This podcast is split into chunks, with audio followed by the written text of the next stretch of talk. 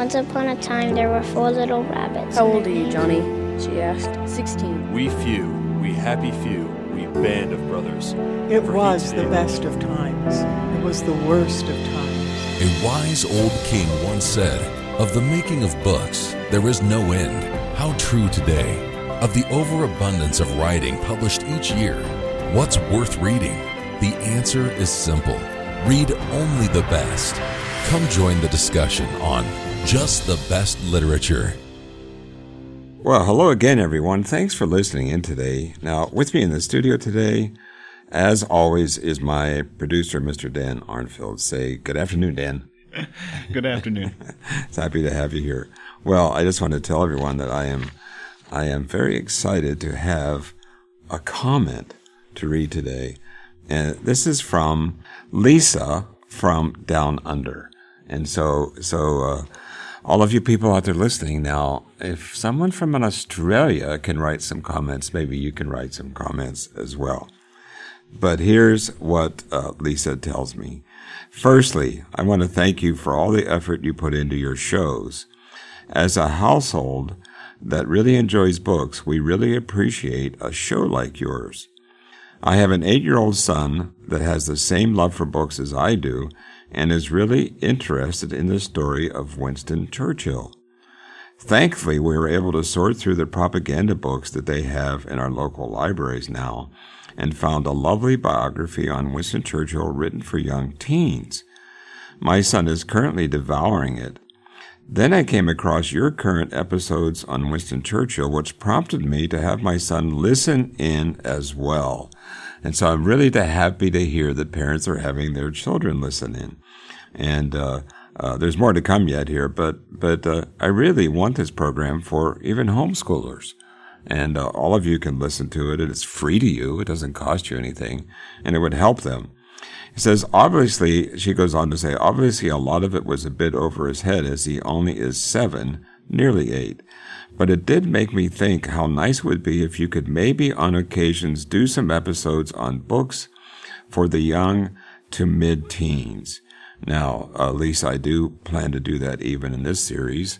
And uh, uh, as soon as we get finished with this uh, this uh, charming biography, uh, I we're, we're going to get into some other books on the teen level, and uh, we'll we'll talk about those as we go along. And she goes on. Firstly, it would be great to get some guidance on the kind of books my son should be reading to hopefully help him grow into a loving leader and provider. And also, Lisa, I will think about this and I will uh, develop a list I think that could help as well. She goes on to say, as uh, as a lot of the books nowadays really put down strong and courageous boys. And secondly, I really would be excited to have the young people, my son especially, to get into books and love them. So thank you for all the effort you put into these shows and helping to keep the love of good literature alive in the hearts of men. And she says, uh, you know, have a wonderful day. And so uh, I do have a wonderful day most days. And so especially I love doing this program. And I think it is, uh, it, it not only helps me as a literature teacher, but it also uh, inspires me to help others as well. Now, for today's program, I'm going to continue discussing highlights from chapter 6 titled Cuba. And uh, remember this from the last time we had the, the, uh, the program. And uh, I'm going to go back to page 81 and just read just read a couple lines just to maybe bring you back into the whole situation. But but also want to to uh, just emphasize what a great writer Winston Churchill really was. And he did love poetry, by the way, and uh, he loved Lord Byron. And I bought a huge Lord Byron book that I hope to use uh, a little bit of it sometimes also during this this uh, series. But but here's what he wrote, and uh, he said, "I have no doubt that the Romans planned the timetable of their days far better than we do. They rose before the sun at all seasons. Except in wartime, we never see the dawn." and so, so here, here, Winston Churchill is lamenting on, let's say, maybe the, the, the, the, British idea of doing things. And it's still the, it's still, you know, for a lot of Americans, you know, they don't get up before the dawn. But I do know that very successful people in America do get up before dawn. And uh, we just had uh, General Michael Flynn here at the, at the Armstrong College. And he got up before dawn and went swimming. And, uh, you know, that, that's not something I would necessarily do. But, uh, but he got up and did it and really set an example for all of us. He said, sometimes we see sunset. so he's talking about the British, you know, that, that, uh, sometimes they, uh, they don't see the, we never see the dawn and sometimes we see sunset. So there's a lot of humor in this book as well. He said, the message of the sunset is sadness. The message of the dawn is hope.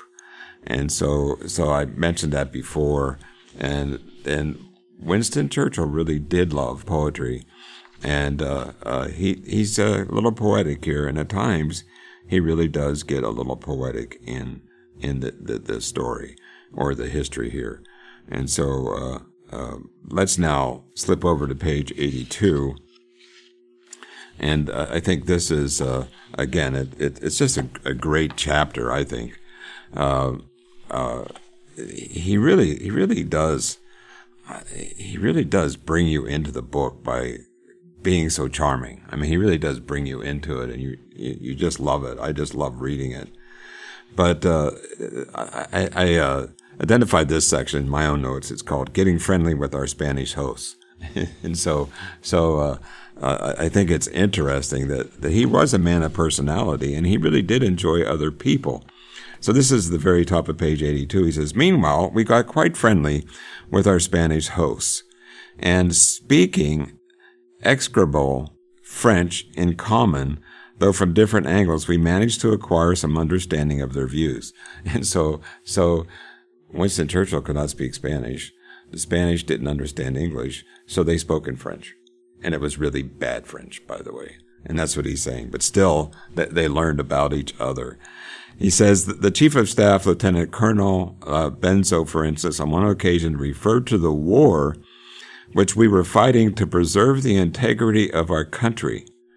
Now, it's interesting here. Remember now, now Winston Churchill is, is by the time we get through this chapter, you realize he's going to be 21. So he's still a pretty young man. And remember, he is a child of the Victorian era. He's a child of the empire. And, uh, you know, the British were very proud of their empire and should have been because it, it did uh, help a lot of countries and a lot of people. But, but, uh, uh he, he, said that, that, uh, he was really surprised by some of the things that were said. He said, for instance, the chief of staff, Lieutenant Colonel Benzo, for instance, on one occasion referred to the war which we are fighting to preserve the integrity of our country. And so he's talking, the colonel is talking about Spain. They're really concerned about their country. And there really was a Spanish empire, by the way. And uh, that's why we have a lot of uh, Spanish in South America. But notice what Winston says. He's learning. Here, here he is. He's a young, you know, uh, young soldier. He's, he's in Cuba. He's in a different country. He says, I was struck by this. I had not, no doubt, owing to my restricted education, quite realized that the other nations had the same sort of feeling about their possessions as we had in England, and always been brought up to have about ours. They felt about Cuba, it seemed, just as we felt about Ireland. And so, so here you have the Spanish Empire. They have this beautiful island in the Antilles, Cuba. The Cubans want to separate from Spain, and it bothered the nation because they wanted them to stay part of Spain. And then Winston Churchill says it's the same problem they had with Ireland, is that the Irish wanted to you know be separated from from England, and of course that that problem uh, really with Ireland and Scotland is still, I think, probably underneath the surface, and uh, you know Scotland wanted to uh, be separate from England as well, and so so what I think is interesting, just I want to point out here, is that that even as this young soldier, he was learning about the world, and uh, it, it, was really it was really shocking to him that the Spanish people felt about Cuba like they felt about Ireland. He really he really learned something there. He said, uh, he said, this impressed me much. I thought it rather cheek that these foreigners should have just the same views and use the same sort of language about their country and their colonies as if they were British. you know, how could the Spanish be British? How could they think like us? He says, however, I accepted the fact and put it in my mental larder. Now, if you don't know what a larder is, it's like your, it's like a, your, your kitchen cupboard. It's like, okay, he put this idea in his mind. And then obviously years later, he wrote about it in his book. You know, it's, it's interesting. He says, hitherto, I had secretly sympathized with the rebels, or at least with the rebellion. but now I began to see how unhappy the Spanish were at the, uh, at the idea of having their beautiful pearl of the Antilles torn away from them, and I began to feel sorry for them. so, so here he's telling them. I mean, here he goes over to help fight a war, and actually, he he, would really like to help the rebellion. that that sounds like something in Star Wars. You know, it it just it just uh, it, I think it was really. I mean, I have to admit, I chuckled. I chuckled on this a lot. you know, so so it really is. It really is kind of funny. But but the other thing that Winston was learning about is how to deal with different different nations. With I mean, obviously, it, it it's a different mindsets, and yet he was learning about it, and and uh, you know, it, it, to me, it's just it's just really really fascinating.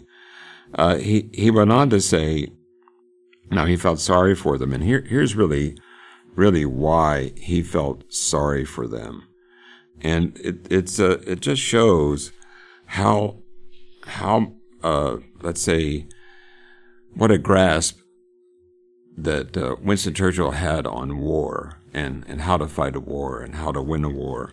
And uh, you'll see in a few minutes. I just want to show you that he was really being prepared to, you know, help with World War One and help with World War Two, just as a young boy. And uh, he, he said they really felt sorry for them, but here's why. He says, We did not see how they could win. Imagine the cost per hour of a column of nearly 4,000 men wandering round and round this endless, humid jungle, and there were perhaps a dozen such columns and many smaller continuously on the move. There were 200,000 men in all the posts and the garrisons or in the blockhouses on the railway lines. We knew that Spain was not a rich country as such things then. We knew by what immense efforts and sacrifices she maintained more than a quarter of a million men across 5,000 miles of salt water, a dumbbell held at arm's length, and what of the enemy? So this war with Cuba was costing Spain an immense amount of money. And look at all the soldiers they had there. It, it is it is amazing, but but here it's just amazing to me that that he as a young man, a young soldier, just came out of training, and he could analyze a situation and realize they're probably going to lose. To me, that's he, he really was a genius with all these things. He goes on to say all these elaborate precautions and powerful forces had been brought into being as a result of repeated disasters. And so he, he understood some of the history here. And this, the Spanish kept going into disaster after disaster. And there's a reason for it. He, he just explains it here. He says, In these forests and mountains were bands of ragged men, not ill supplied with rifles and ammunition, and armed above all with a formidable chopper sword called a machete. So he's saying, not only were their rifles great, the machetes were unbelievable. You know, he said, he said, uh, uh, you know, machetes are really, really a, a, a, cool tool, and he, he looked at it as part of, you know, a weapon of war. And uh, both Dan and I had been on some campouts together in the winter, and uh, there was a couple times I had to, you know, put my tent up and everything, and I didn't have a machete, and I had to go borrow a machete and so for my next trip, I'm hoping to have my own machete so that uh, I can cut down all the, the, the, weeds and the junk and not have to be sleeping on top of them. Anyway, uh, he goes on to say about the machete, he said, to whom war costs nothing except poverty, risk, and discomfort, and no one was likely to run short of these. he said, there's machetes everywhere, and it would be actually a lot less expensive for war if you're all using machetes. So it says, here were the Spaniards, out guerrillaed in their own turn. They moved like Napoleon's convoys in the peninsula, league after league, day after day, through a world of impalpable hostility, slashed here and there by fierce onslaught. So not only were the rebels rebels, they were fierce. They were warriors. They knew how to use a machete. And, uh, uh, you know, they could get through, and, and essentially what he's saying is they could get through the landscape faster because they had the machetes. You know, if you, can you imagine taking 2,000 men and you're walking through a jungle and they're trying to, you know, there's not necessarily a pathway. Someone has to make it for them. And so, uh, so I, I think that was really, really very interesting. Okay, he goes on to say, we slept on the night of Oct- November 29th in the fortified village of Arroyo Blanco. We had uh, sent two battalions and one squadron with the main part of the convoy to carry provisions to a series of garrisons. The rest of our force, numbered perhaps a thousand seven hundred men, were to seek the enemy and fight. The 30th of November was my 21st birthday. So, so you wonder, why does he put November 29 in? Well, he wants to tell us that the 30th was his 21st birthday. And I think from the last program, you have to remember what did he want most of all? He wanted to be in a war where he could hear the bullets whistle past his head. And, you know, he wanted the excitement of all of that. Well, he's going to get it. he's going to get it here. He said, uh, he said, the 30th of November was my 21st birthday, and on that day, for the first time, I heard shots fired in anger and heard bullets strike flesh or whistle through the air. And so, so he's finally getting what he wants. He wanted it. Now it's his 21st birthday and he's getting it. But we're going to find out he really didn't like it. so, so he says there was a low mist. And again, this is just great writing, by the way, those of you listening. Uh, understand these, these uh, paragraphs. He, he really is very colorful. He says there was a low mist as we moved off in the early morning, and all of a sudden the rear of the column was involved in firing. In those days when people got quite close together in order to fight, and used partly any rate large bore rifles to fight with, loud bangs were heard, smoke puffs or even flashes could be seen. So can you imagine? This is. He's waking up on his birthday. They're out in the middle of this mist, and all of a sudden it's gone crazy. There's these loud guns, and there's there's smoke, and there's flaming, you know, flames coming out of the out of the front of the guns. He said he said the firing seemed about a furlong away and sounded very noisy and startling. As however no bullet seemed to come near me, I was easily reassured. I felt, now this is really funny, this is great humor. I felt like the optimist who did not mind what happened as long as it did not happen to him.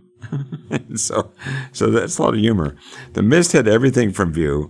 After a while, began to lift, and I found we were marching through a clearing in the woods, nearly a hundred yards wide. This was called a military road, and we wended along it for several hours. The jungle had already encroached avidly upon the track, and the officers drew their machetes and cut down the branches or in sport cut in half the great water gourds which hung from them and discharged a quart of cold crystal liquid upon the unwary. so, so not only are they trying to clear the trail, some of the soldiers that have their machetes are cutting down gourds over friends' heads so that they can get, you know, totally slammed with water. And so, so it's, it's, it's like, okay, this doesn't sound like war to me. This sounds like soldier fun. And so, uh, uh, anyway, uh, he, really, he really brings that out. And th- that's why I think this is such creative writing. He said, on this day we halted for breakfast. Every man sat by his horse and ate what he had in his pocket. And, and so the Spanish are providing the food, by the way. He said, I had been provided with a half skinny chicken. so, so he says, I was engaged in gnawing uh, on the drumstick when suddenly close at hand, almost in our faces it seemed, a ragged volley rang out from the edge of the forest. The horse immediately behind me, not my horse, gave a bound. There was excitement and commotion. A party of soldiers rushed to the place where the volley had been fired and of course found nothing except a few empty cartridges. Meanwhile, I had been meditating upon the wounded horse. It was a chestnut. The bullet had struck between his ribs, the blood dripped on the ground, and there was a circle of dark red on his bright chestnut coat about a foot wide. So this poor horse has been shot. And, and, uh, it kind of wakes Winston up. He said he hung his head but did not fall.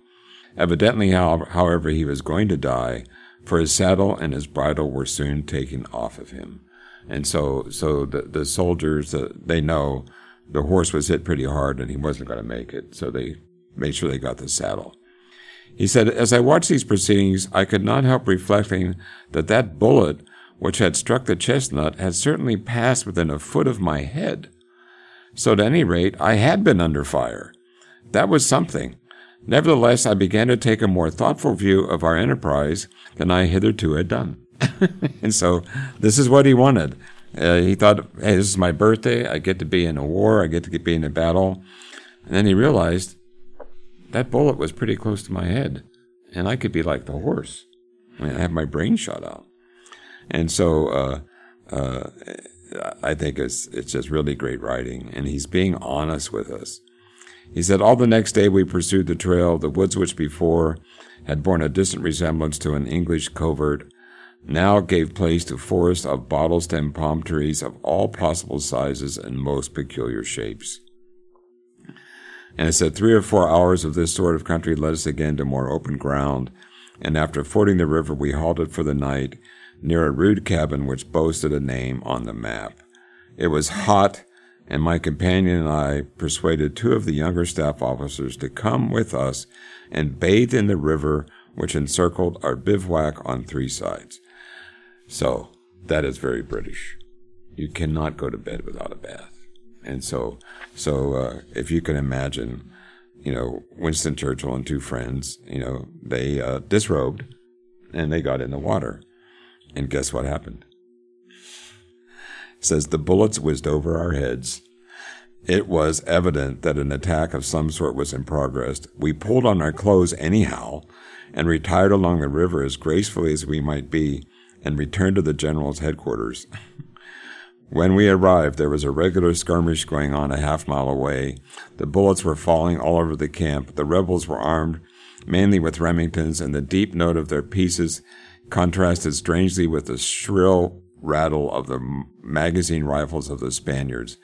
After about a half an hour, the insurgents had enough and went off carrying away with them the wounded, the dead, which uh, with which it was hoped they were not unprovided and so so uh, uh, he got his he got his wish on his birthday. He was in a battle. He was also naked in the battle because he had to have a bath, and so so it's really it's really pretty funny. I, I'm really glad he put all that in there.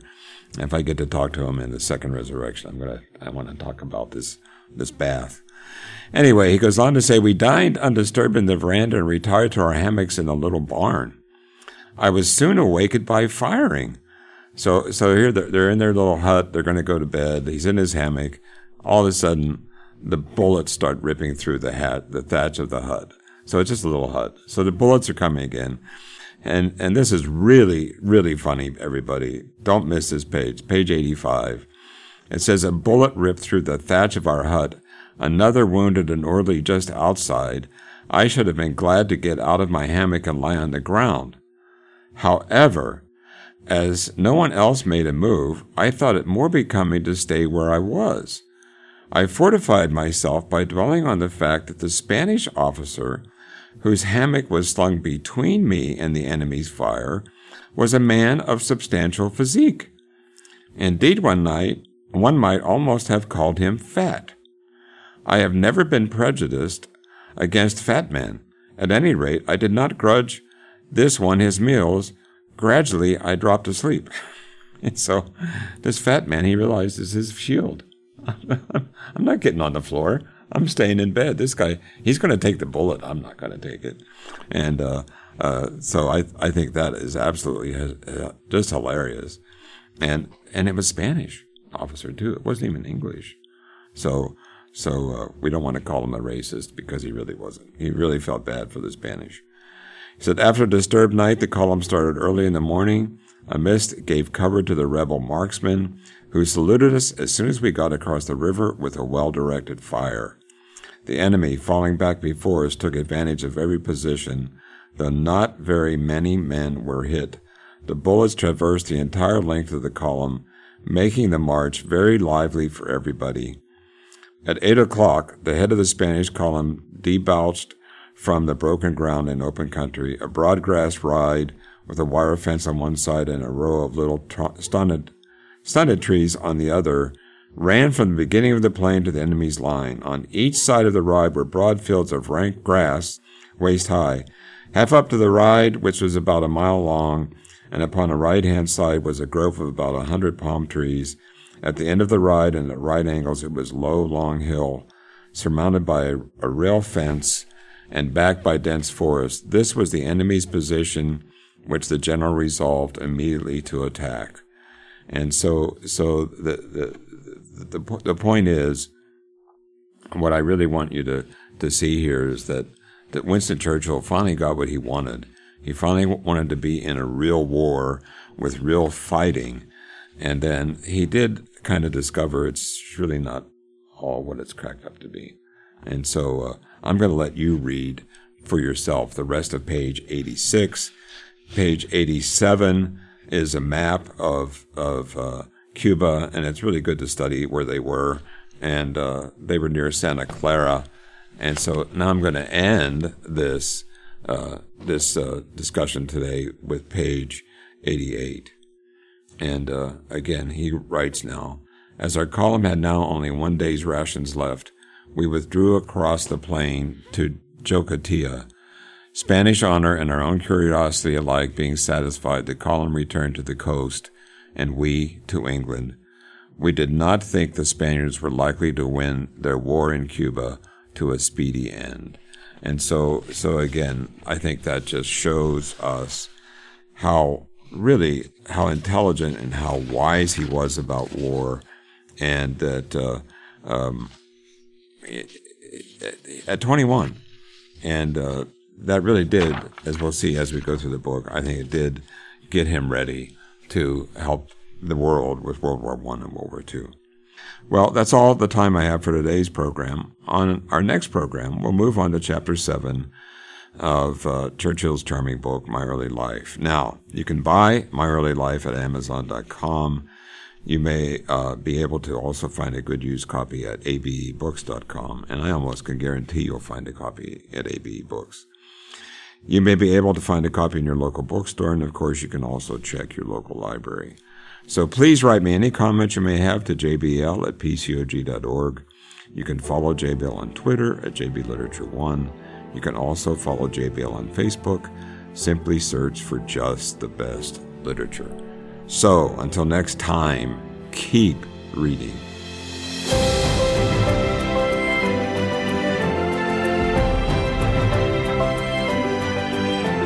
You've been listening to Just the Best Literature on Trumpet Radio, 101.3 KPCG, streaming online at kpcg.fm and thetrumpet.com.